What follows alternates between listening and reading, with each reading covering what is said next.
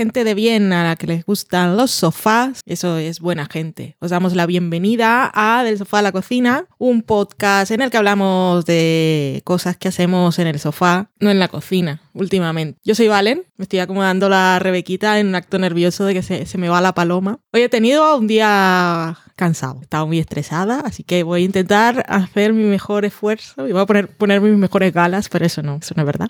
Pues eso decía, yo soy Valen, estoy con Dani. Hola Dani, ¿qué tal? Hola, ¿qué tal? Pues yo aquí estoy un poco como acelerada, pero el cerebro no responde. Ok. Ese- Qué contraproducente. Sí, y estoy así como... mm, el cerebro se pone así pequeñito, pequeñito, pequeñito. Y se le vienen todas las cosas de encima. Pero bueno. Suena como una condition. Sí, abrí la nevera para coger una botella de agua y me encontré una botella de verdejo cerrada que no sabía que estaba ahí me puse contenta. También tengo razones para estar contenta porque ahora veo, tengo gafas nuevas y el mundo es diferente. Twitter sigue siendo igual, yo sigo muteando gente y escapando cuando hay problemas, pero la- las cosas que me interesan las leo mejor y las veo mejor y a Loki le veo más sus texturitas en la cabeza y sus migotones de lejos y cuando está lejos veo todos sus peletes. Una verdadera heroína. No, no tiene nada de heroína ni de superpoderes, pero me gusta ver, no está mal. Ver está bien, sí. No está nada mal. El programa de hoy, pues, eh, cortito y di- diferente. I don't know. Traemos películas, hemos visto películas de actualidad, actualidad de nuestro hoy. De nuestro hoy. Los que vengan del futuro, pues, son películas clásicas, ya sabes. Película.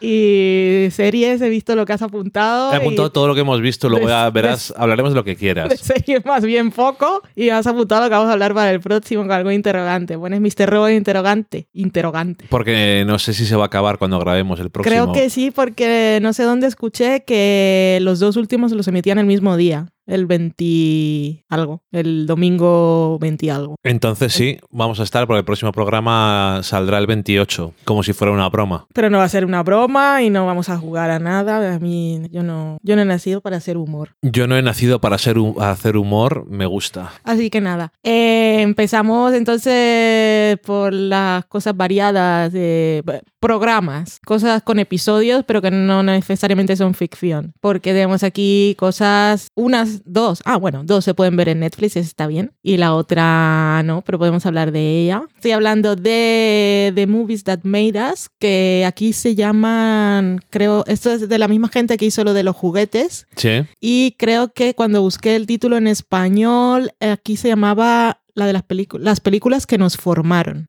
O sea que serían los juguetes que nos formaron. Pero bueno, es esta serie documental de Netflix eh, que cada episodio lo dedican. La de los juguetes era a un, juguete clásico de los 80 Ujú. eh, y contaban todo sus, bueno, su historia, proceso de creación, de distribución y todas esas cosas. Y como les funcionó bien, la Netflix le dijo al mismo equipo, pues hagamos esto ahora con películas y nos montamos una franquicia y luego Películas que tengamos nosotros también en Sí. catálogo para que la gente las vea. Ah, entonces lo de mi franquicia que decía que iban a ser con canciones. Ah, canciones igual también, porque ahora Netflix va a hacer una serie sobre Spotify. Ok, Entonces igual pueden hacer las canciones. vale.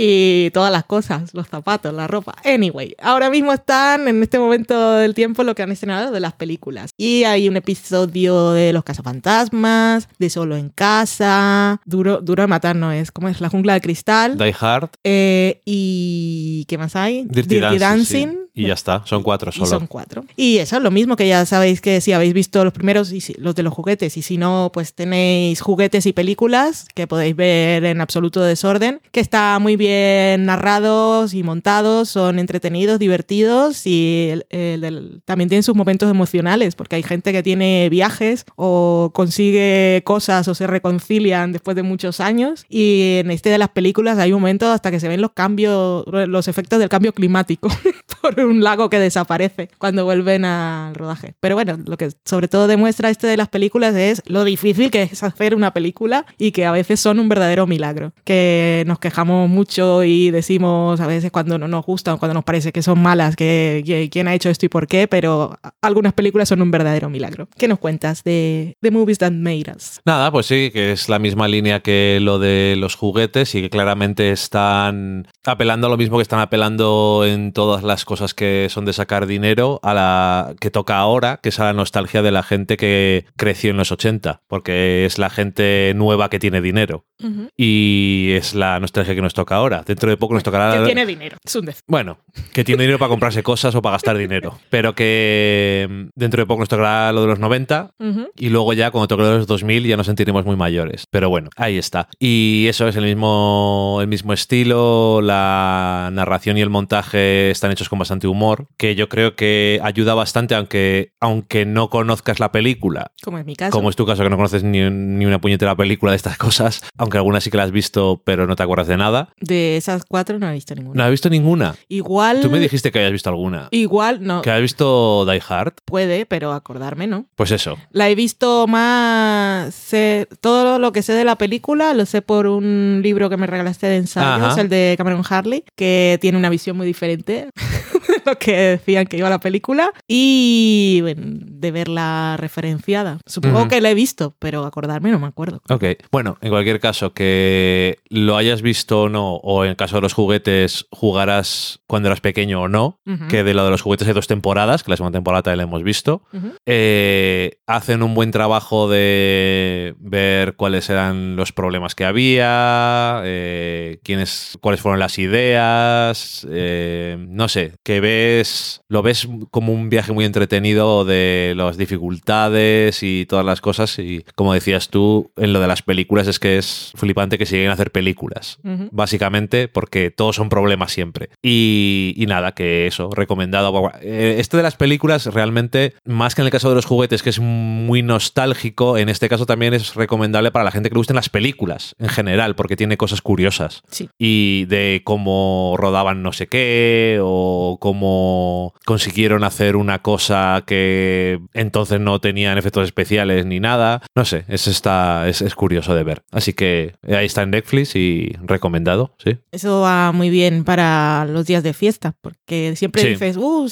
todas las series, las películas que tengo pendientes las voy a ver en Navidades, pero igual te da pereza. A veces esto, sí. Esto no requiere ningún compromiso porque no he visto un episodio, sigo teniendo tantos pendientes porque tengo que acabar la temporada, no. Esto puedes decir, me apetece ver uno en concreto. Y además lo puedes ver después de comino- comilonas y cosas así que no tienes que estar en tu mejor estado mental. Y si, como dices tú, has visto que han hecho la serie con películas que están en el catálogo de Netflix disponible, Sí. pues mejor, igual veis el episodio y os da nostalgia la película y dices, pues la voy a ver. Es que justo, claro, no lo sé seguro, pero que, creo que he visto tres, por lo menos, de las cuatro. Entonces me parecía como mucha casualidad. Ya. Pero bueno, que al mismo tiempo no les puedes negar que son películas representativas de los 80. Lo son. Entonces, tampoco les voy a llevar la contraria, pero que casualmente están ahí. Pues muy bien, eso hemos visto estos días. También en Netflix está otra cosita curiosa que se llama Magia para Humanos, Magic for Humans, que esto, descríbemelo tú. Pues mira, eh, esto es la- hay dos temporadas y básicamente a ti no te gustan la- las cosas de la magia y los magos y eso, No me gustan los magos de humor, pero esto es un mago de humor. pero no es el señor ese de los pelos español que me ponían a mí en televisión española cuando lo veía internacional. Televisión española. Tamariz. Esa cosa. Ese, Tamariz. ese tipo de magos, no, a mí no Pobre Tamariz es uno de los mejores magos del mundo He en ofendido, magia de he ofendido a la gente. Lo siento, pero es, es ese tipo.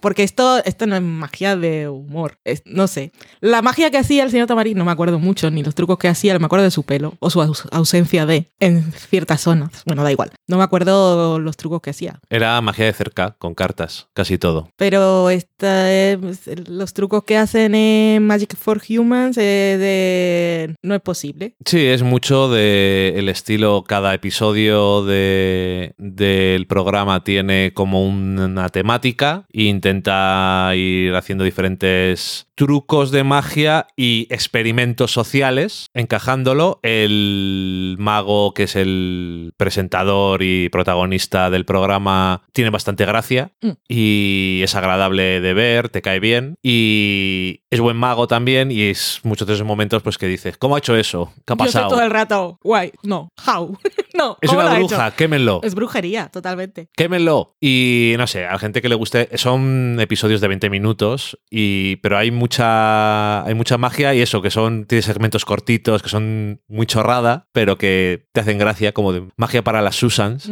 Pues, tonterías que, que se le ocurren. Eh, y luego en la segunda temporada ha tenido un hijo y también hace cosas relacionadas con que ahora es padre y todo eso. Uy, y el episodio con la madre. Sí, eso, eso sí que da ganas de llorar. Mira, fíjate, eso no lo esperaba.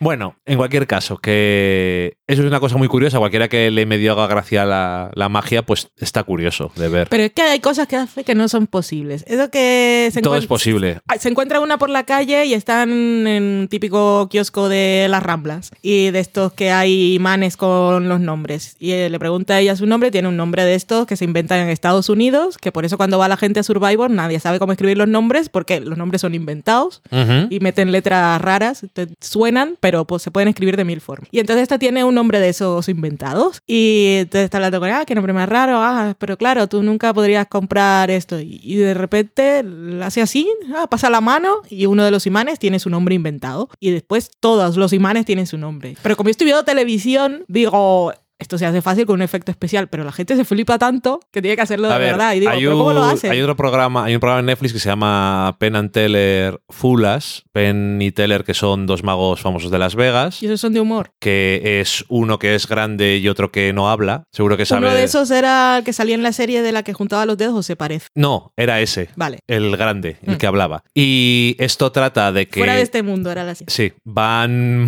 y paraba el tiempo.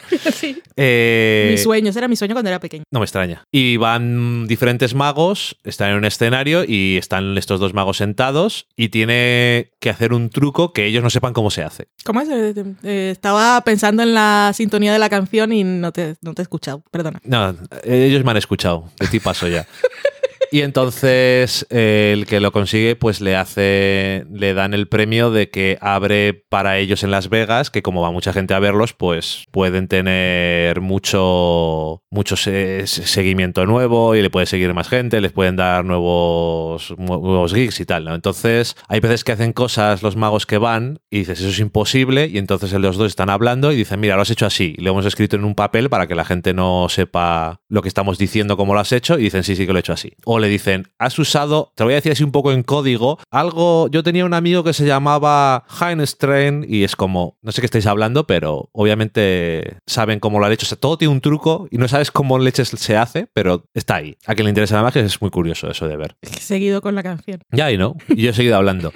Así que nada, que le guste la magia, Magic for Humans es, es muy curioso. Tengo la canción en la cabeza. Otra cosa que hemos visto, pero aquí no se puede ver, nosotros hemos visto en Hulu, que se llama Making It, que es un programa de esos happy place, lugar feliz, pasarlo bien, todo es maravilloso. Es un programa, es un concurso presentado por Nico Ferman y Amy Poehler, o sea, ya, esto nos lo dice todo. Si habéis visto alguna vez, porque está en Netflix, eh, el programa este que es británico, que es de gente que hace pasteles, ¿cómo se llaman? La de, Great British Baking, Baking. Competition, me parece. Algo es así. una cosa muy cambiado el nombre, el creo, nombre, porque sí. cuando lo, lo ha pillado Netflix, que el de es el mismo estilo, que están hay dos presentadores, hay dos jueces y ponen a la gente ahí a hacer un- dos pruebas y eligen a los mejores. Y en este caso es como de manualidades, pero manualidades a gran escala. O sea, pueden tienen que a veces eh, diseñar una habitación, un montón de cosas que ahora no me acuerdo, pero es son manualidades y usan todo tipo de materiales, a veces, a veces comida.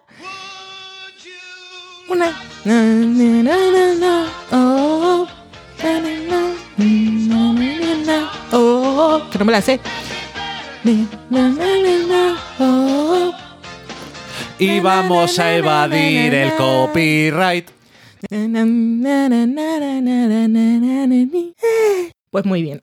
Entonces estábamos hablando de Making It. Y eso, y Amy Poehler y Nico Ferman, mientras la gente está haciendo sus trabajos, pues pasan por allí a desconcentrarlos y a ser divertidos. No pasan a eso, pero es lo que hacen, Y sí. luego, pues fácil, mientras la gente está haciendo cosas, porque no vamos a ver todo el proceso, pues ellos tienen unos segmentos en los que claramente están improvisando, porque lo hacen también, y son, son muy divertidos y hacen cosas. Cantan, se hacen pruebas el uno al otro, se meten pullas. Hacen parodias de The Office, lo que toque. Y muy bien. Además es un concurso que no tiene concursantes muy americanos, en el sentido de eso de que van siempre ahí a por el otro No, no, enloquecidamente, sino que es todo tío te ayudo y se alegran por las victorias de los demás. Sí. Parecen de otro país. No hay historia, no hay competición, y es todo gente. Ay, y, y cuando ganan les dan un como un, una Un parche. un parche de fieltro que se lo ponen ahí en, en sus en sus petos y En delantal, ¿no? I don't know. Ok. Y a la que lleva petos es Amy. Ujú. Bueno, overall. Eh, y así que es como bonito, es como si fueran niños pequeños. Y están muy orgullosos y van llevando sus medallitas conforme avanza el programa. Y que pues, parecen buenas personas, por lo menos. del programa y se valoran todas las cosas buenas. Hay una en esta temporada que estábamos viendo que una, una chica reservada o no le gustaba el contacto físico o un poco yo, ¿eh? Mi espacio y, tú, y hasta sí. aunque seas Amy Poehler, pues no sé, hola, ¿qué tal? Pero lo de los abrazos, un poco forzado. Y ahí con el paso de las semanas ya miraba más fijamente a los ojos y todo. Muy bien. Pues eso, es un programa, a ver si lo trae alguna vez Netflix, HBO. Es que este tipo de cosas no las suelen traer. Hay de competiciones en Hulu. El otro día encontramos una, pero eso no lo voy a ver. Es un poco No, el no, yo mismo estilo, pero no tan buen rollo. y- Porque es un poco. Tira un poco más a Nail It en el tono, pero la gente sí sabe hacer las cosas. No van a hacer el ridículo. Y es de envolver regalos. Vimos el primero solamente por, por qué existe esto. Pero es, es el con la misma dinámica. Ujú. Es de Freeform. Sí, esto es envolver regalos. eh, pues regalos, paquetes, les dan muchas horas, o sea que tienen que hacer cosas. O también envolver un regalo y que se note que es el regalo. O sea,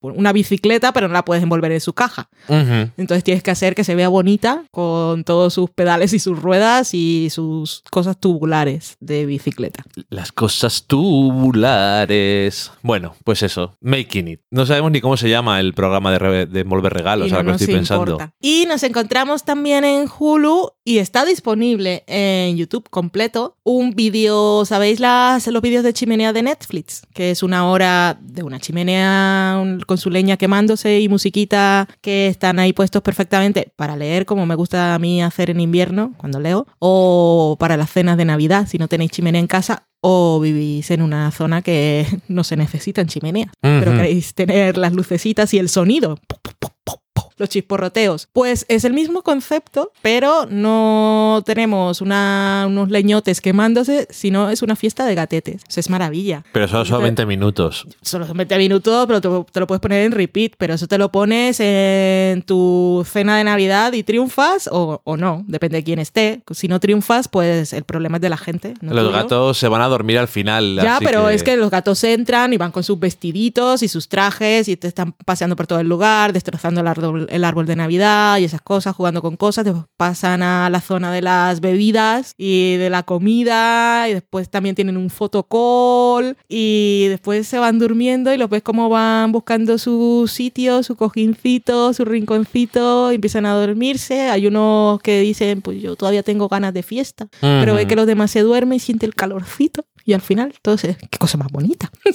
Pondré el vídeo, ya lo tenéis. Una cosa para sentir el calorcito también que tiene gatos es too cute. ¡Ay, tú, cute! Eso no es nuevo. No, igual Pero hemos hablado alguna vez. pero seguro ¿por qué hace no? años, seguro que hemos hablado porque lo descubrimos hace mucho. ¿Y qué es tu cute? Lo dice el propio título. Bueno, pero... Too Cute es un programa en el que cada episodio siguen a tres camadas de gatos o perros que acaban de nacer y le siguen en tres diferentes estados de su vida, cuando acaban de nacer, cuando tienen un par de semanas y cuando tienen un mes o, o así, Y, de que les antes de que los adopten. Y al principio tiene un disclaimer que dice, estas imágenes que van a ver son demasiado cute. y es verdad, Es verdad. son muy bellos. La narración es maravillosa, la voz del señor es perfecta para esto, pero es que los guiones... Vaya historias que Ay, se los guiones, los adjetivos, las cosas que dicen y las películas que se montan. Vaya, Yo le veo el todo gatito, el gatito que. No, era un perrete. Que era. Era un poco ahí que no le gustaba estar con los demás hermanos. Pero luego al final encuentra que le gusta estar con los gatetes que están en el. En la, El barn, ¿cómo se llama? Está, no, eh, el granero. En el granero, sí, que hay una madre gatita que ha tenido unos gatitos y se da cuenta de que es más del estilo de los gatietes que de los perretes. Y, y especialmente se cariña con uno y cuando la gente va a adoptar se llevan al gatete y al perrete, que eran hermanos. Era muy bello. Siempre, siempre es bello. Sí, porque tienen morrete y cuando acaban de nacer no ven nada. Ay, eso también. Y las historias de la madre. o del padre, el padre ausente, o el padre que quiere estar pero es un inútil, o el padre Sí. que pues, siempre está ahí al lado pero nunca lo dejan a cargo y en un momento lo dejan a cargo y se pone a lamer y da la espalda y los gatos se escapan ah, por la Eso casa. es, sí. Qué maravilla. historias. Es too cute. Es too cute. Pues anda que no hemos visto episodios de too cute estos días. Sí, cuando no te da la cabeza para más, te puedes quedar ahí delante del sofá viendo a gatetes ser bellos un rato. Es de Animal Planet. Igual hay algún vídeo en YouTube. Buscaré para que veáis de qué estamos hablando cuando hablamos de Too Cute. No específicamente de Loki, aunque es muy Too Cute. Y eso hemos visto así que esté apuntado en la pizarra. Too Cute no estaba, pero nos hemos acordado. Series. ¿Qué hemos visto de series estos días? Pues hemos seguido viendo las series que estamos viendo, pero de estrenos hemos visto... ¿De Servant no llegamos a hablar en el programa No, pasado? porque en el programa pasado nos preguntaron un poco por Servant, pero no sé si querías comentarlo un poco más. Ok, pues eso, hemos visto los dos últimos estrenos de A- Apple TV Plus, que son Servant y Truth Be Told. Eh, Servant mm, producida y dirigida el primer episodio por el señor Shyamalan, M. Night Shyamalan, y Truth Be Eso, Told, M. Night, no el otro. eh, eh, Truth Be Told es Michelle, ay, no me acuerdo de su apellido. Pues ha sido guionista de The Good The Good- Fight. The Good Wife. The Good- The. The Good Guy. The The Good Wife, Wife, y sí. Ju- Justified, creo que también había trabajado. Ok, no sé, se no va Pues no me lo he inventado o es que, uf, anda, anda que no puedo mezclar yo ideas y conceptos. Mm, creo que era Justified. ¿eh? Bueno, anyway. Que por lo que estaba oyendo en el podcast de TV Top 5. Que la entrevistaban. Sí, lo que pasa es que como me lo pongo a veces cuando me voy a dormir, eh, hay trozos en que no Que sé si me despierdes. dormida, me pierdo o me los imagino. Contaba, ah, contaban algo en la entrevista que ella y su señor marido Sí. eran los que iban a ser guionistas de Confederate, pero Sí, como HBO la cagó con la nota Ajá. de prensa en la que solo destacaba a los señores de Juego de Tronos, a los que no les queda bien hacer esta historia porque, porque no. Entonces el proyecto murió por culpa de HBO y Ah, sí, de querer ajá. vender a los señores de Juego de Tronos. Sí. Vale, no me lo he Sí, inventado. eh, esta que su marido también es showrunner, no me acuerdo de qué serie. pero también, o también, o, ha trabajado en películas de o algo, Marvel. películas, no me acuerdo. Es que no me acuerdo quién es. Sí, no, es que creo que no dice el nombre porque lo damos por supuesto. Creo que decían su nombre de pila, pero no me acuerdo. Pero bueno, sí, que ellos Pero iban es a eso, ¿no? ser y luego le preguntaron que si quería comentar dijo que ya habían dicho todo lo que tenían que Claro. decir. El clásico ya ha dicho todo lo que tenía que decir en no sé si una entrevista con el Hollywood Reporter mismamente o con otra... o- no, con Vulture, dijo. Hicimos una entrevista con Vulture y ya dijimos todo lo que había que decir. Y ya es de esas cosas que dices y no puedo decir nada más. Ya. Eh, para los que no se acuerden o no llegaron a enterarse de lo que era el proyecto este Confederate, porque es que tal como apareció murió inmediatamente por una cosa de crisis de relaciones públicas y no tenían un Arigold. Arigold no. Eh, ¿Cómo se llamaba el de, de, de Good Fight? The Good Wife. The Good Foy. No me acuerdo. Eli, Eli Gold. Eli, Eli Gold. Eli. Pues esto, Confederate, creo que la idea más o menos era como que era una... Era un what sí. Era un utopía, eh, utopía no, ucronía. Sí, era que, Que- los confederados ganaban la guerra civil en Estados Unidos. Que eso quiere decir Que ya seguía la esclavitud. Seguía la esclavitud. Entonces, ok, puede ser una cosa muy interesante si lo haces con una mirada 2019, un poco de análisis de qué pasa, qué, qué habría pasado. Igual El que lo problema- de Man- es como Man in the High Castle, pero con otra guerra distinta. Correcto. Y con unas implicaciones también muy actuales en Estados Unidos, con cosas raciales. Sí, totalmente actuales. Y entonces el problema que tienes aquí una cosa de que los negros siguen siendo esclavos en el siglo XXI porque aquello nunca ocurrió. Eh, lo que hizo HBO fue decir que la serie la iban a hacer pues eh, Base y Benioff, que son los señores blancos de Juego de Tronos. Entonces esto, por supuesto, ¿cómo van estos señores a contar esta historia? Pueden hacerlo, sí, pero hace falta. No podemos hacerlo de otra forma. No, pero Y además, ellos y tenían a Nichelle, que estábamos hablando de Truth Be Told, entre otras cosas, y su marido, que pues son negros y podían contar, podría- iban a aportar claramente una visión importante a la historia. Pero sus nombres no, no estaban en el titular y, y HBO, como pones una nota de prensa así random, eh, Juego de Tronos vende mucho, estos venden mucho, cualquier cosa que digamos que van a hacer eh, será un bombazo. Pues fue un bombazo que les explotó en la cara y el proyecto murió. Pero bueno, que además es porque Basie y Benioff no han sido nunca conocidos por manejar bien material sensible. Material bien, no manejan bien nada. Entonces, que ahora les ha contratado Netflix por no sé cuántos millones y realmente no, no han hecho nada en su vida. ¿Era Netflix? Ha sido Netflix la que les ha contratado al final. Dejaron lo de Star Wars fuera porque decían es que no coincide con Netflix, al final no lo van a hacer. Y te digo que, que realmente Yo creo que no van a sacar nada nunca. no tienen créditos realmente. Tienen Juego de Tronos, que es un material que no han creado ellos. No han creado ellos y... Y, cua- y cuando empezaron a desviarse de las Todo novelas mal. es cuando la gente empezaba a quejarse de, de la serie. Entonces, quiero decirte, ¿es una buena idea? Pues si solo es por nombre, eh, el caso de Confederate es un buen caso de que no vale solo tener un nombre. Truth Be Told es una serie en la que exploran una cosa que es eh, hay un asesinato y una condena de un chico blanco cuando es muy joven y le, co- le- 16 años. y y le juzgan como adulto por un asesinato y le condenan a cadena perpetua, me parece. Con pruebas circunstanciales. Nunca se encontró eh, el arma del, el, el arma del Homicida. crimen. El arma homicida. El arma del crimen. Me gusta. Y em, no había realmente testigos, pero en el juicio una de las hijas del hombre que fue asesinado dijo que lo había visto saltar la valla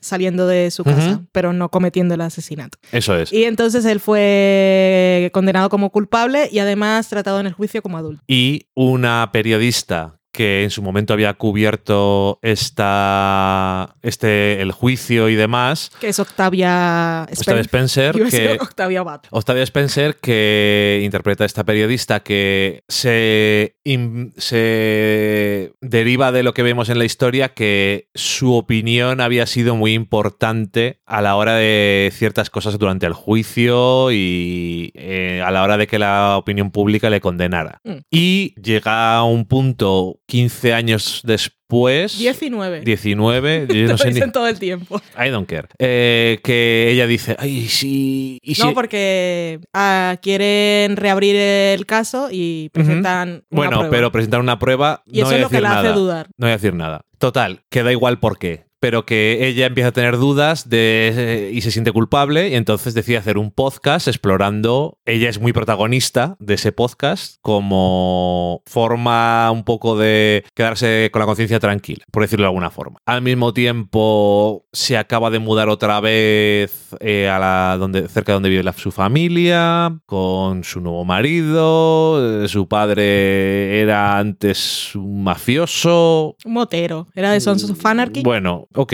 Sí, ¿no? pero sí. Es un club de moteros. Sí, pero bueno, criminal. Malote. El chico que condenaron, Aaron Paul, su padre es policía. No sé ni cómo lo he dicho ya. Mm. Es que no me ha gustado mucho, Truth Be Told. Me ha parecido bastante mediocre, pero el primer episodio es el peor de todos. Una vez más, bien hecho a Paul por poner tres. Era, puso tres, ¿verdad? porque a lo mejor a alguien le ha interesado algo. También, eh, mira, eh, la hija del asesinado que decías tú que había visto eh, de mayor, la interpreta Lizzie Kaplan, que son dos hermanas gemelas, y una de ellas está desaparecida de la faz de la Tierra, y la otra se supone que está un poco regulero de lo suyo. Quiero decir, no sé de qué va esta serie. O sea, entiendo que es el misterio de descubrir tal, pero no tiene, no es muy intrigante. No sé No, no, es intrigante. y no parece que tenga una idea temática aparte de de qué va el caso. Es que la serie que eh, esta mujer que estábamos hablando antes de Confederate es porque la entrevistaron en, en TV, no. Sí, en TV Stop Stop 5, Five. que lo has dicho antes. Y mm, la serie que describe ella en la entrevista es mm, interesante, pero no es la serie que yo estoy viendo. No, para mí no, por lo menos, no sé. Eh, está todo el tema de las hermanas, no... Es que quiere decir, me da la sensación de que a lo mejor en algún momento tiene algún tipo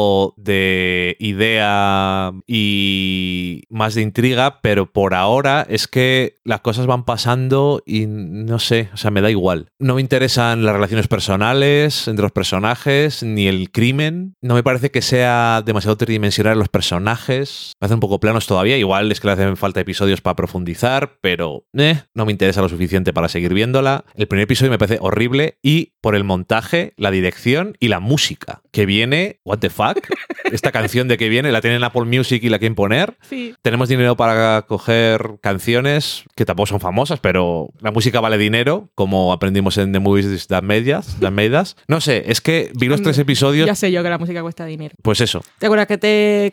¿Por qué terminamos hablando de eso? En, el, en uno de los viajes, cuando vino Sí. mi hermana, que íbamos a buscarla o alguna cosa, te contaba que cuando trabajaba en Barcelona en una productora, tuve que pagar... tu- no, yo Ah, tuve que pagar, sí. pero tuve que gestionar derechos para poner Cara al Sol en una serie pues, en la época del franquismo en Barcelona, se llamaba Desde el Balcó, que es la adaptación de una obra de uf, Montserrat Roig, puede ser, o sea, no me acuerdo bien. Y claro, esta gente cada vez que pone la canción cobran sus dineros los herederos, que está muy bien. Ya lo creo. No, no está muy bien. Lo he dicho irónicamente. Ya lo creo que está bien para ellos. que ahí fue cuando yo me enteré, porque claro, yo acababa de llegar a España y yo, pues, cara al sol, pues no sabía qué era. Ujú. Y me enteré de toda la historia y tuve yo que hablar con esa gente, Ujú. mandarle la escena, el guion, que la aprobaran y tuve que hablar con ellos por teléfono. Me sentí sucia. Bueno, ok. Eh, pues eso, que la música valdrá mucho dinero y Apple lo tiene, pero también hay que saber cuándo usarlo. Bueno, el caso es que en Truth Be Told, No lo usan bien. no, no sé cómo siempre encuentro la forma de hablar de otra cosa que no sea Truth. Bueno, eh, ¿qué opinas tú de Truth Told? Que acabas de escribir una reseña y seguro que lo tienes mucho más claro todo. Eh, sí, lo que me parece es que son, son varias series, como que en, en los tres primeros episodios no, no, yo no consigo ver qué es exactamente lo que realmente le interesa a la serie contarme, porque los tonos son distintos. La serie de las gemelas, pues podría ser una cosa muy interesante, pero es un tono psicothriller que psicotriller que es otra cosa. Entonces está eso por un lado. Entonces está lo de la crítica al sistema judicial y penitenciario de Estados Unidos con lo del personaje de Aaron Paul, pero tampoco se ve mucho, pero eso está ahí. Y luego tiene toda una cosa de clase y de raza en el personaje de Octavia Spencer por la familia de su padre y la nueva fam- la familia o quien es su marido, que también es negro, pero tenía otro nivel de vida y su familia es súper elitista y pues, Bueno, toda y- una historia. y- Y luego nos muestran una cosa, un problema, consecuencias de los actos del personaje de Octavia Spencer que afectan a su familia, especialmente a una de sus hermanas. Pero mi... eh, no, iba a decir lo que me sacó de la serie, no. Pero una cosa que fui muy consciente mientras estaba viendo la serie era que no estaba... No era fluido entre escena y escena. Una de las cosas que te explican cuando se escriben guiones es que las escenas no tienen que empezar y terminar como un principio y un final, sino que cuando entra una escena siempre tiene que entrar eh, en medio de algo y acabar antes. Y lo que pasa en esta serie, como si os fijáis os daréis cuenta, es que siempre empiezan las escenas con un personaje que está esperando a otro que llegue de la calle en la puerta de su casa o llega y se lo encuentra en la puerta de su casa. Y llega, dice lo que tiene que decir, eh, termina lo que tiene que decir y se corta la escena y pasa a otra. Entonces es como que falta ahí que la cosa sea fluida, que hay una estructura, es, es muy raro. No, no, puedo, no puedo explicarlo de otra manera. Y aparte, pues eso, los diálogos son así como forzados, entre forzado y superficial, o que no te cuentan mucho. Sí, No sé, es poco natural, pero es eso, es como que quiere dar mucha información y da mucha información, pero no es información realmente importante, relevante, o que diga cosas de los personajes, o que te sorprenda, o que te intrigue. Entonces te, cuen- te presenta muchos personajes, te muestra muchas cosas, pero has visto tres episodios y dices, "Bueno, esta serie podría, ¿qué pasa? Ha pasado, mm, creo que se ha dicho con alguna otra serie de, de las de Apple Plus, pero se ve muy claramente aquí, podría ser una serie que se ha estrenado en una cadena en abierto en 2004 o en 2005. Bueno, con eso estamos hablando. ¿Es vieja? Pues sí, han pasado años. Y Sí. la cosa se ha transformado y Apple Plus pues llegó con mucho dinero y con muchas estrellas y podría a hacer cosas pues un poquito diferentes. O sea, no, no esperamos que sea algo que hemos visto mil veces o que no hemos visto porque es que no vale la pena. ¿Y no tiene de jefe al que llevaba en?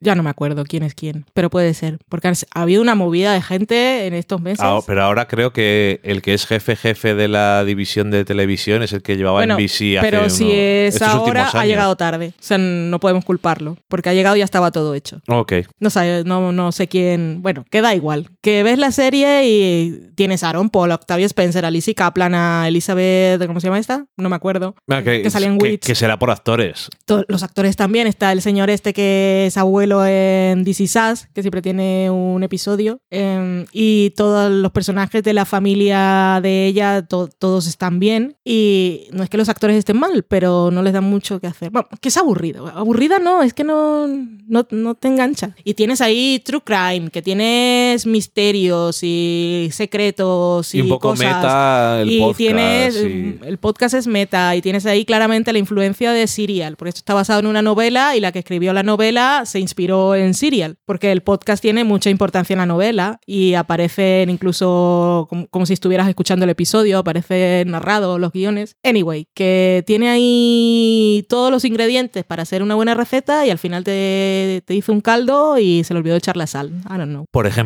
o me echó algo al final y se cortó y se quedó siendo varias cosas. Qué asco. Pues eso, algo así. Pues eso, Truth Be Told, que nos ha costado centrarnos en hablar de ella, pero eh, queda pereza. ¿Puede mejorar? Es posible. Como The todo. Morning Show, madre mía, The Morning Show. Ha mejorado. Estoy, estoy súper on board, estoy muy invested, estoy totalmente entregada a The Morning Show. Que ya había hablado aquí en el podcast de la serie, y había dicho, no sé si era aquí, que como hablo también en fuera de series, pero he dicho que era un poco escándalo, o siempre, siempre decía lo de las pelucas de Reese Witherspoon y todas esas cosas. Que los tres primeros episodios eran flojetes, y después tenía algunos momentos, pero también tenía otras cosas que decías, por Dios, yo recuerdo un episodio que dije, esto no puede ser posible, y ha llegado el octavo episodio, nos han hecho, este es un flashback a 2017, en el que nos cuentan o nos muestran, nos dan un poco de perspectiva del personaje de Mitch, que es el personaje de Steve Carell, que era una de las cosas que a mí menos me gustaba de la serie. Y que no hacía nada en la No serie. hacía nada y salía poco. Eh, pasó con esta serie que empezaron a desarrollarla y en un momento eh, cambiaron de showrunner por diferencias creativas, no, no he investigado más el qué. En cualquier caso, entró una nueva en 2018 y lo que hicieron, que no podían hacer otra cosa y no lo habían tenido en cuenta, fue introducir una trama del Me Too. Porque esto es un programa de noticias por la mañana, las protagonistas eran dos mujeres y era lo que estaba pasando en aquel momento. Estaban pasando todas las cosas de Charlie Rose y todos los señores de Y NBC, de y Fox. y- Matt Lauer. Correcto. Y eh, sabiendo eso y viendo que los tres primeros episodios eran un poco, mm, un poco truth be told, eh, no sabemos exactamente qué aguas estamos navegando, em, podías pensar es que han reescrito cosas y en lugar de pensar en la totalidad de la serie han metido escenas y no encajan bien. Pero llega el octavo episodio y entonces ves realmente o, o ve, conoces algo más de todo lo que rodea al personaje de Mitch y todo lo que has visto antes se ve de una forma diferente. Pero es que ese episodio de verdad está muy... Ok. Y ahora me encanta. Y Truth, No sale la peluca de Reese Witherspoon, por Vaya, cierto, por Dios. porque era 2017 y aún no estaba por ahí. Truth Be Told, ¿vas a seguir viendo más tú? Mm, No quiero. Yo creo que no. Bueno, si ves ya me dirás, yo no voy a ver más. Voy a, como en Fitly me entero de todo. Mm, si, ya lo creo. Si dicen, ¡hola! Algo como The Morning Show, el octavo episodio, qué maravilla. Pues igual veo el octavo episodio. no, no lo sé, es que me da un poco de pereza. Tengo Eh, muchas cosas que ver. Ya, la otra serie de Apple es Servant, que la medio mencionamos el otro día, así que tampoco entramos más porque yo creo que ya dejamos dicho un poco, pero hemos visto uno más. Sí, pero no ha cambiado mucho la opinión. No ha cambiado. O sí, ¿eh? al final del- de ese episodio sabemos algo más de la niñera, Ok, sí, que puede ser interesante. sí. No sé de qué forma, No. pero es algo que bien. Es que yo te iba a decir, tú lo vas a seguir viendo, ya me dirás de qué vas, ya Esta sí la voy a ver porque los episodios son cortos. Ya ver en la Wikipedia cuál era el misterio, pero no serán muchos y son media hora. Entonces ya igual la veo. Porque tengo que reconocer que me gusta verle sufrir. Es que ve- ver sufrir a. ay, ¿Cómo se llama? ¿Sean? No. Ay, no me acuerdo cómo se llama. Bueno, el, el padre de familia. Pues sí, eso. Pero bueno, que no sé exactamente por dónde va y tengo que reconocer que cuando pienso que va a ser de una cosa o un género o un tropo concreto de dentro del género de terror y suspense y esas cosas, resulta que va a ser de otra cosa diferente y todavía no sé cuál es. Pasa que aquí nos dio bajona porque en Estados Unidos a los críticos, o sea, los críticos ya han visto la temporada completa y lo que he leído más así en términos generales es parece alargada y el final eh, puede que guste, pero no dicen a qué tipo de gente, a qué tipo de espectador o a- según ver, lo que tengo esperas. que, tengo que reconocer, y eso no ha cambiado mi opinión, que esto me parece que era un guion de una película. No termino del todo de no ver esto rellenado. Y sobre todo, teniendo en cuenta todos los que van a ser. Si me dices que son seis, Hmm. pero no son seis. Y está renovada. Ah, que tienen. Ok. Pero eso no lo han explicado porque han renovado por una segunda temporada, pero con estas cosas de las antologías. Ah, ok. que es una buena idea si realmente para no alargar las historias Sí. porque sí Sí, está bien porque tienes una idea y si te hacen alargar artificialmente al final. Bueno, en fin. pero bueno son 10 episodios de media hora que al final son 5 horas que tampoco es tanto pero a, a los críticos les ha parecido muy larga anyway pues ahí está yo esta la voy a ver de todas formas porque es cortita y eh, visualmente está bien y Lauren Ambrose me gusta mucho su personaje Ok. o cómo actúa o las caras de persona que intenta parecer que está bien y controlarlo todo, pero tiene esa sonrisa que es súper forzada. Que leí en una entrevista que se había inspirado para su interpretación en las de Feud, John Crawford y Betty Davis. Ok. Pues guay. Pues nada, series ya están, ¿no? Y hemos visto películas que decíamos que eran de actualidad para la actualidad nuestra, el momento que estamos compartiendo En el este presente. instante, en el presente actual. Eh, ok. de nuestra actualidad, es 2019. Hola, ¿qué tal? He visto eh, Puñales por la espalda e Historia de un matrimonio. Puñales por la espalda en el cine, Historia de un matrimonio en Netflix. No, es- no sé Sí. si está en cines también, como En irlandés. Estados Unidos sí, pero En el resto aquí del no lo sé. Pues maravilla porque la hemos podido ver todos al mismo tiempo o tenemos la oportunidad. ¿Podrías verla en pantalla grande? Por supuesto. ¿La ves en casa y porque estás en casa te distraes y quieres hacer pipí? No. En mi caso no, vamos. Pero empecemos. ¿Cuál hablamos primero? De puñales por la espalda. Puñales por la espalda o Knives Out. Puñales por la espalda está bien. Knives Out es una película de Ryan Johnson que lo último que hizo fue The Last Jedi para la desgracia de la gente amarrada al pasado. Em, pero aparte se le conoce por hacer películas de género con una vuelta de tuerca. O de diferentes. O de... De género con una Hmm. vuelta de tuerca y luego cada película de un género distinto. Hizo Looper, hizo Brick y luego la otra película, la de los hermanos que nunca me ¿Bloom? acuerdo cómo es, Bloom, los hermanos Bloom, que Todos con actorazos. Sí, Adrian Brody y Mark Ruffalo en aquella y bueno, eh, tiene más. En esta película será por actores, incluso hay más actores de los que te piensas porque uno que no parece resulta que es Joseph, Joseph Gordon-Levitt, Ujú. con más prostéticos que es la verdad leche. que quería buscar un vídeo por ahí. o- quería buscar un tráiler porque mm, no Para me volverle a acuerdo. ver ahora O sea, que le Para intentar reconocerlo. Es un personaje que parece que no es nadie, entonces dices, pues no será nadie. Eh, son todos actores súper famosos. Por ejemplo, Daniel Craig, Chris Evans, Ana de Armas, que es la protagonista de la peli, al final. Jamie Lee Curtis, Michael Shannon, Don Johnson, Don Piano. Don Piano, Tony Collette, la Keith Stanfield, Christopher Plummer, yo qué sé, más gente. Em, y eso, que será por actores, pero vamos, que todas las pelis que ha hecho tiene actores famosos. Pero bueno, que em, da igual. ¿Qué es esta peli? Es una película de estas de misterio, en una casa han matado a alguien, a toda la familia, a lo Agatha Christie, con el detective y sus métodos, pero con un giro. Y en este caso, el giro, sin decir mucho más, es que casi desde el principio sabes lo que ha pasado, aunque no sabes lo que ha pasado. Es una cosa un poco así. sí. Y, mm, y nada, que es una película muy entretenida. Que también mete ahí un poco como el que no quiere la cosa, cosas de inmigración, de clase, que... Lo mete bien metido, ¿eh? Bien metido, pero como que no quiere la cosa, digo Me así como... recordaba "La, la, mucho la". en ese sentido a Roma, por la forma en la que trataban al personaje de Ana de Armas, que Sí. ella es la que cuida al patriarca de la familia que está enfermo, es la enfermera, y va a casa todos los días a estar con él. Tiene muchísima química Ana de Armas con el señor Christopher Plumber. Y la gente de la familia es, es una gente rica, es una mansión, gente con mucho dinero. Eh, creen que la tratan bien, pero de eso de siempre la tienen apartada. Ajá. Que pasaba mucho en Roma también con y, la no, y protagonista. no saben de dónde es. Sí, es, vale, de algún sitio.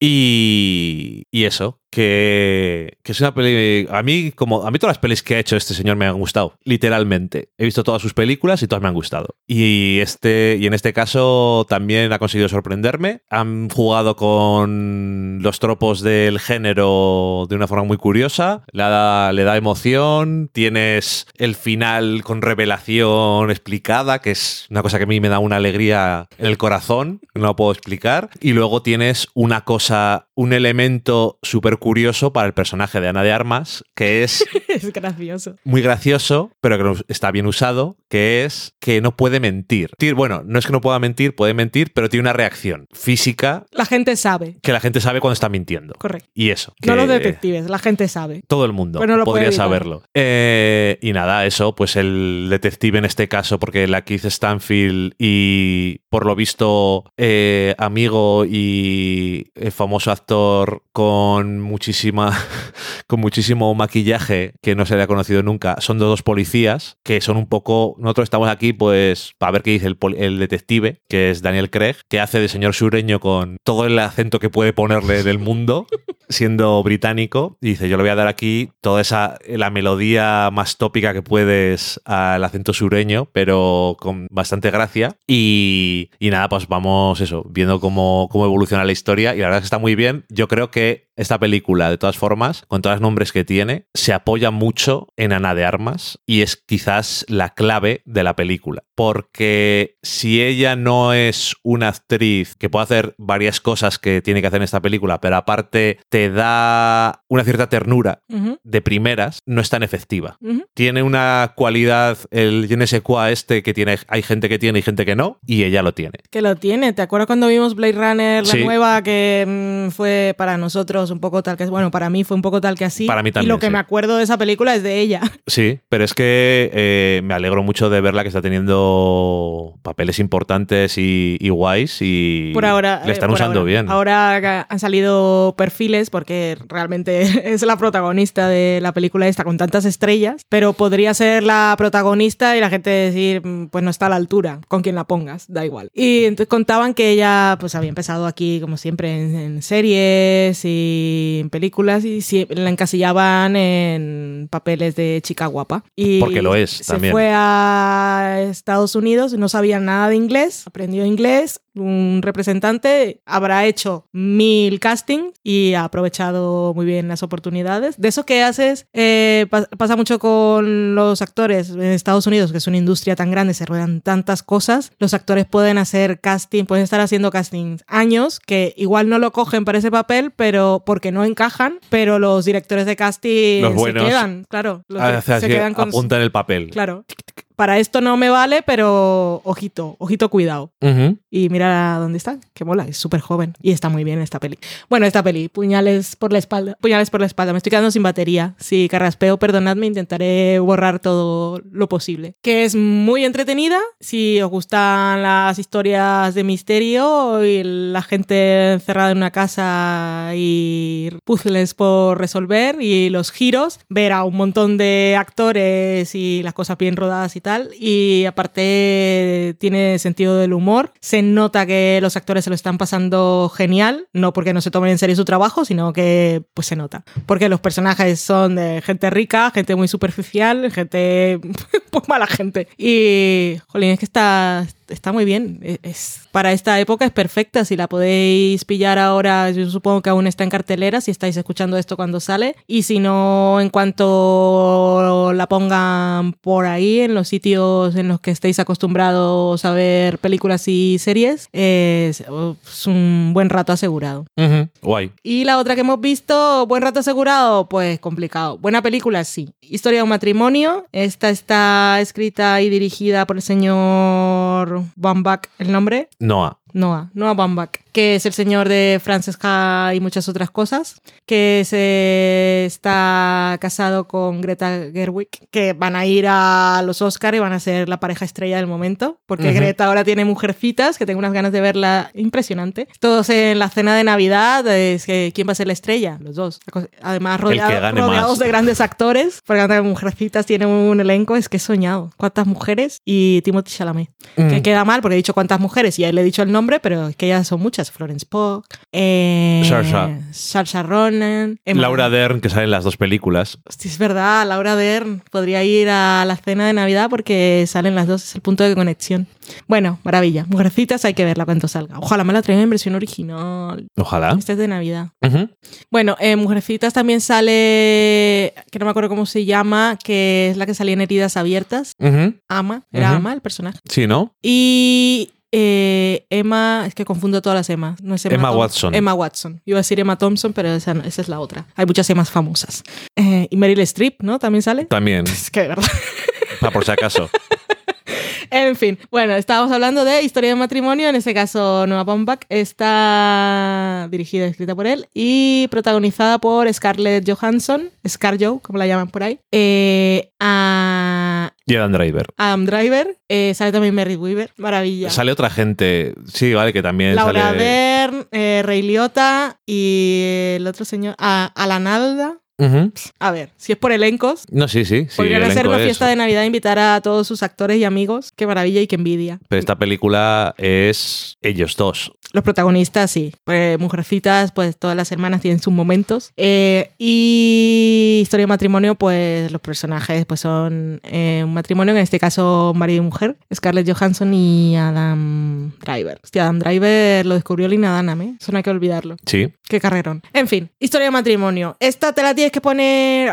¿Qué, qué película? Ah, voy a ver, voy a, para, para, voy a poner bien. Historia de matrimonio. Ah, me lo voy a pasar bien. Mm, complicado. Esta es una de esas películas de su momento, porque todos pasamos por etapas en la vida. Ok. Y es una película que apela a ciertas emociones. Pero aún así vale la pena el esfuerzo. Porque no es un dramón. Te puede tocar la fibra sensible, te puedes sentir identificado, depende de qué experiencias hayas tenido en la vida o estés teniendo, o piensas que puedes tener, o te abra los ojos y ese tipo de cosas. Pero, oh, qué bien está. ¿Qué nos cuenta? Historia de un matrimonio. Nos cuenta la historia de un matrimonio, pero nos cuenta la historia de este matrimonio en el momento en el que se van a divorciar, porque las cosas van mal. Y lo que más emociona de esta película es que ves que eh, realmente mm, en el punto en el que están y en el que han llegado no funcionan como pareja, pero eh, son dos personas que nunca van a dejar de quererse y que en esos 10 años que han estado juntos han desarrollado una complicidad que aunque estén en proceso de ya de cada uno con su abogado y de a mí que me defienda mi abogado y peleo por mis derechos porque es que me tengo que defender de alguna manera, eh,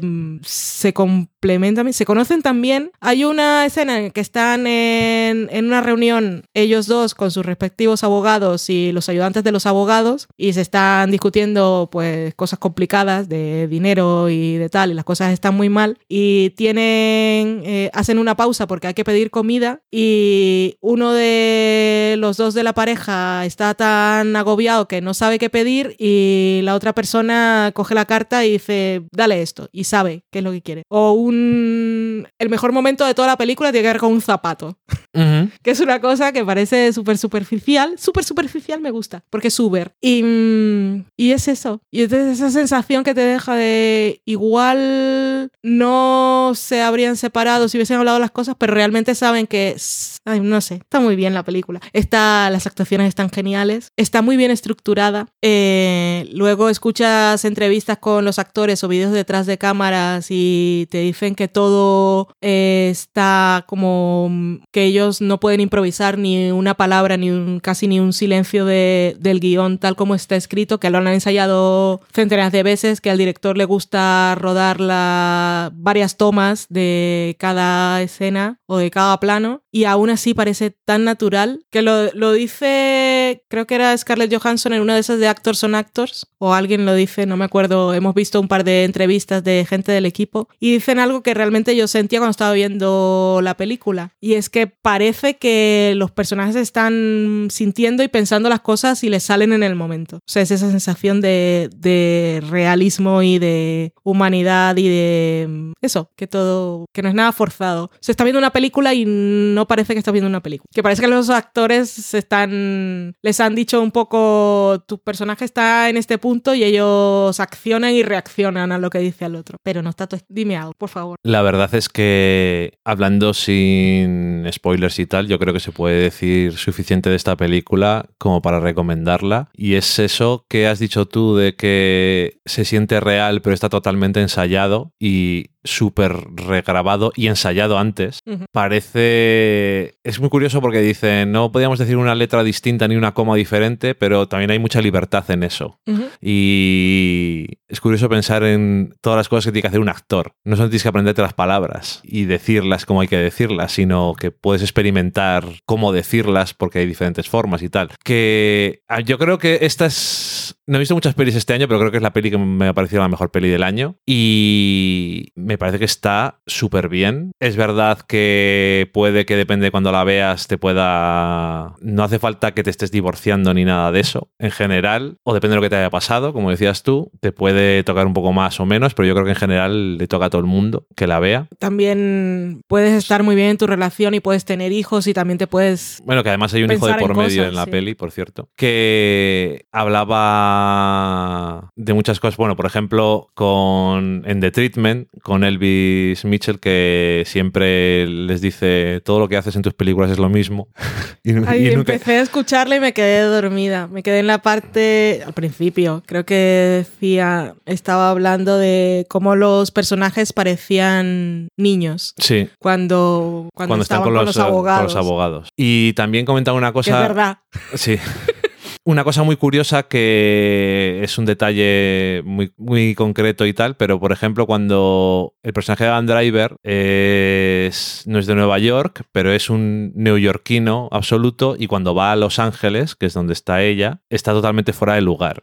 Y los planos en que le hacen son diferentes, le hacen planos más abiertos para que veas que está más perdido, va con ropa que es de Nueva York a Los Ángeles, que no tiene ningún sentido, y los espacios en los que viven, intentando buscar el hogar, que es artificial en este caso, porque para él su hogar es Nueva York, pero al principio de la película, cuando va a la casa de la madre y todavía no sabe que se van a divorciar de una forma con abogados, y está como Pedro por su casa, como se dice aquí, Mm. y que se lo comentaba en todas las entrevistas, que es como un poco el sainete de la película, toda la escena esa. Es que la escena con, Con Mary Weaver. Es fabulosa. ¿Has hecho la tarta? No sé. Porque tienes una tarta. ¿La has hecho tú? No sé. Qué, qué gran actriz para ponerle maravilla. en la escena más cómica. Es que lo salva todo. Pero eso, que de principio a fin eh, eh, tiene el punto de vista de ella y de él. Hay mucha gente que dice que la película se pone de parte de alguien, pero luego hay mucha gente que dice que se pone de parte del otro. Y luego mucha gente cuando la ve se pone de parte del uno y se pone de parte del otro. Entonces yo creo Yo creo que es una experiencia personal. es bastante. eh, sí, pero que eso que es bastante ambigua en el sentido de, de quién está de parte o no está de parte de nadie. Y Muestra ves, y ves, y ves lo que quieres. Pero eso, y todas las. Yo la, la vamos a volver a ver, yo creo. Queríamos porque- haberla visto para Sí. grabar, pero no pudimos. Estábamos viendo Too Cute.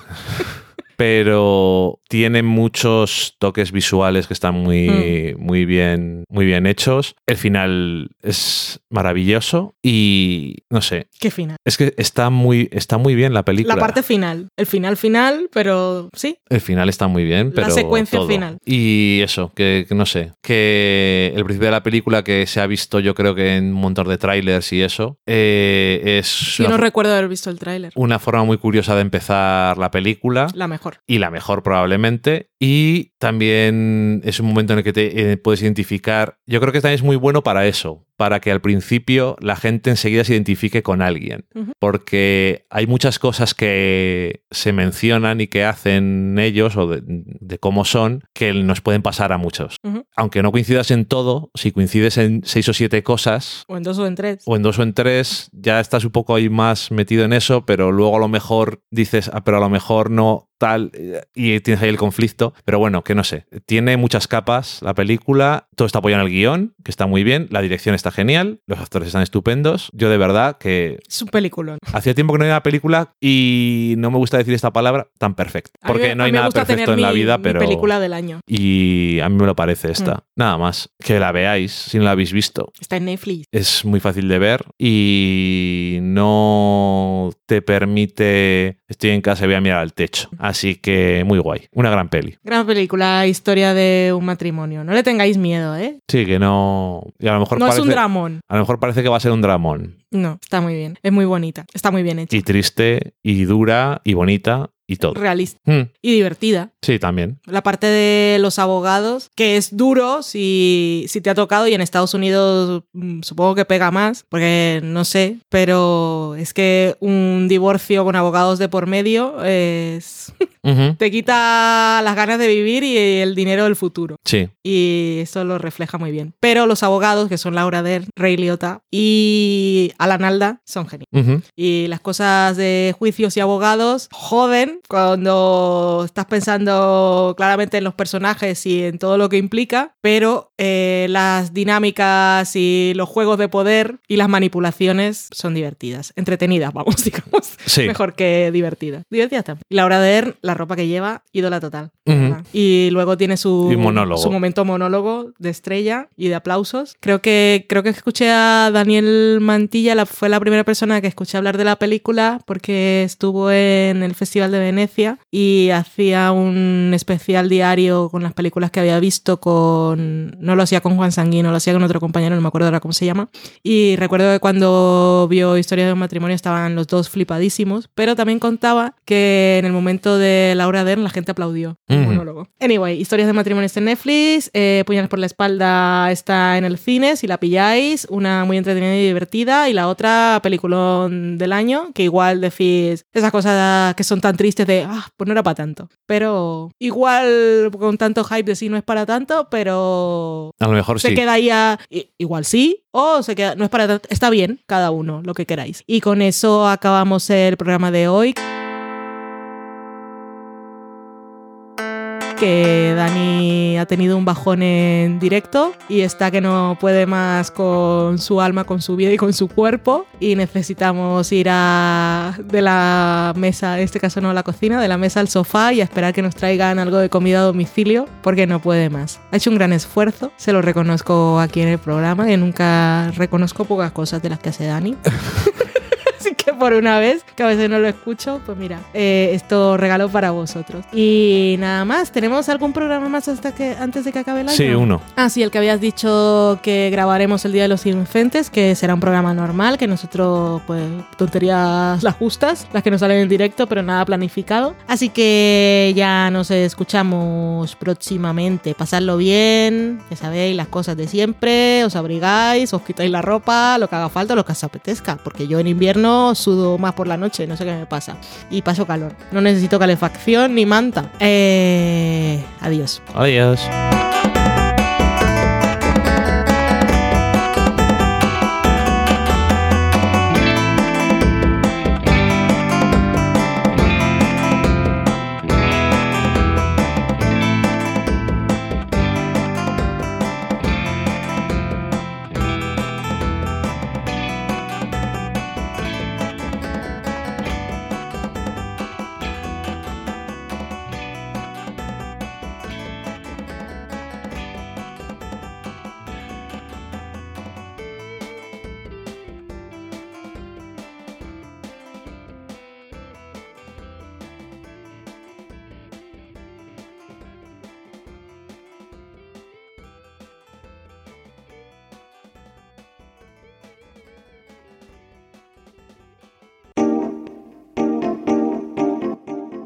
Acabáis de saborear un programa del podcast Del sofá a la cocina. Para prepararlo hemos usado los siguientes ingredientes. Un Dani, una Valen y una licencia Creative Commons, reconocimiento no comercial compartir igual. Cuando tenemos los ingredientes los picamos muy finos, los dejamos pochando en una sartén y cuando estén caramelizados los mezclamos con la licencia Creative Commons, que cuidado, no admite uso comercial de la obra original ni derivadas que se tienen que distribuir con la misma licencia que la original, siempre citando a los creadores. Después de 10 minutos, condimentamos la mezcla con iTunes, iBooks, Twitter y un poco de Facebook. Si no encontráis las adecuadas en el mercado, buscad el nombre del blog. A continuación, introducimos en el horno y, después de 30 minutos, lo servimos aderezado con música distribuida con licencia Creative Commons a través de Jamendo. Al final del post correspondiente vienen especificadas concretamente. Si tenéis alguna duda con respecto a la receta o a cualquier otra cosa, podéis preguntarnos a través del correo electrónico del sofá a la cocina Buen apetito.